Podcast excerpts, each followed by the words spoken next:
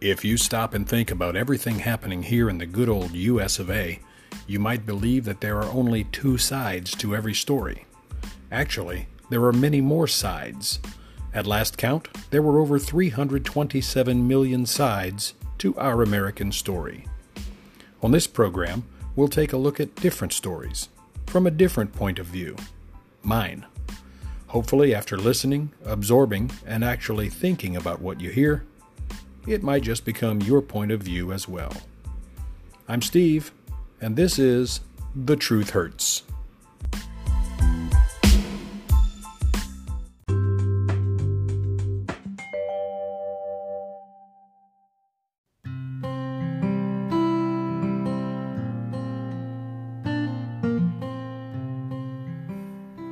Imagine that you got up this morning like you do every morning. You took a shower, you got dressed, you ate breakfast in your kitchen, then you drove your old car to your job.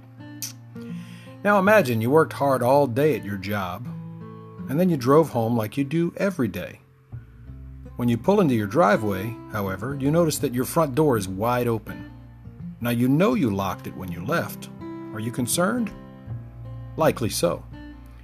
You cautiously walk inside your home a home that you pay a mortgage on, a home you pay to repair and to maintain, a home that you have sacrificed for. And there, sitting in your recliner, is a perfect stranger. There, standing in your kitchen, are more people you don't recognize. You look closely and realize these people are wearing your favorite clothing. You smell a strange aroma coming from your kitchen and you realize there are people cooking a strange meal in your kitchen, on your stove, with your food in your pots and pans. You look at the television and you notice there's a station on that's speaking a different language, and they're laughing and carrying on, and there's even a flag of another nation hanging on your wall.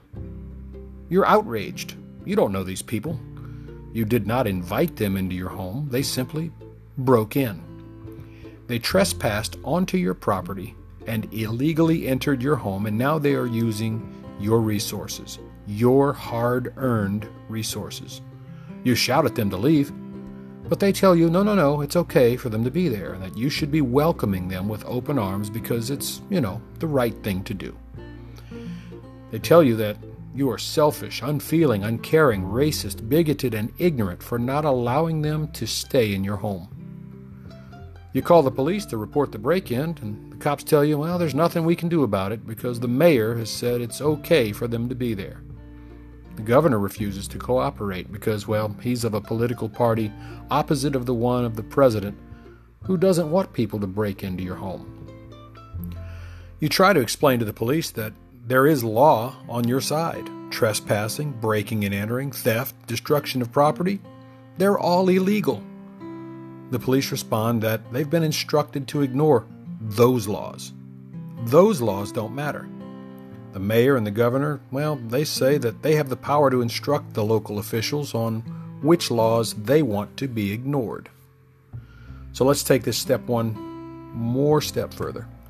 Tomorrow, your car decides it no longer wants to function. It dies. It's old. It's dead. So, taking into account the scene you just witnessed at home the day before, you conclude that laws must no longer apply. You, a citizen, a legal resident, usually a law abiding person, make a decision to go out and steal a car. After all, you need it, so you shouldn't have a right to it? Selective prosecution will make sure that you pay the price for your insolence. You will do the time if you do the crime. You will be prosecuted. They, on the other hand, will not. Why? Let's apply the 5% 5% rule. 90% of the country will never do anything or say anything wrong because 90% of the country was brought up to be honest and hardworking. 5% will try to get away with something because it's either their nature or they feel entitled due to some perceived oppression in the past. And the other 5% will try to prove a point if it's okay for them to do it, then it must be okay for me to do it. Well, my friends, as always, two wrongs do not make a right. But the intentional ignoring of a massive wrong by a group of invaders, no matter why they're invading, is worse than a wrong. It's a travesty. Now, I'm sorry, I do have empathy and sympathy for people who live in countries where they're living a lifestyle that is less than the lifestyle enjoyed by most Americans. But the answer, my friends, is not invasion and destruction of America. The answer is to work for change in your own country. The people of South Africa didn't go and invade England as an answer to apartheid. They rallied in Africa and took back their government.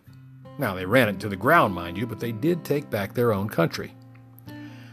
Now, let's go back to those people that are sitting in your living room eating some strange smelling dish in your easy chair. Here's where I add insult to your injury. Not only are these people now allowed to remain in your home, but they can invite more and more and more.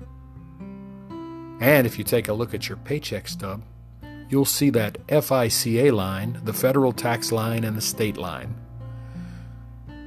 Pieces of each of those lines of deduction from your hard earned pay will be handed out to those who invaded your home. And you might even get prosecuted if you tell them to take down the flag of their country of origin, or if you happen to call them an unsavory name like illegal. The problem is that you're either in the 90% who don't care and don't get involved or don't worry because it hasn't directly affected you yet, or perhaps you're in the 5% who sympathize and actually feel that the invaders are entitled to your easy chair. Remember, those 5% don't allow the invaders into their homes except to mow the lawn, clean the house, or watch their kids, while they continue to pass laws to perpetuate the invasion, all in an attempt to get more people to vote them back into office.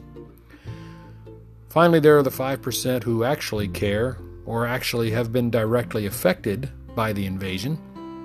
They've lost jobs or any number of other things, been victims of crime due to the invaders. And all they can do is gripe and complain because the law is definitely not on their side. Remember, folks, there's always a benefit to stirring the pot, a benefit to all sides. One benefit is that you might just learn something. Another benefit is that I might just learn something as well. The agitators, those who carry the big spoons for stirring the pot, are the ones most likely to benefit the most from stirring that pot.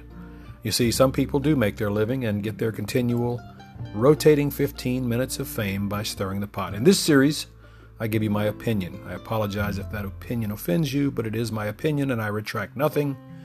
It's up to you to disagree or to agree. And remember, the truth hurts.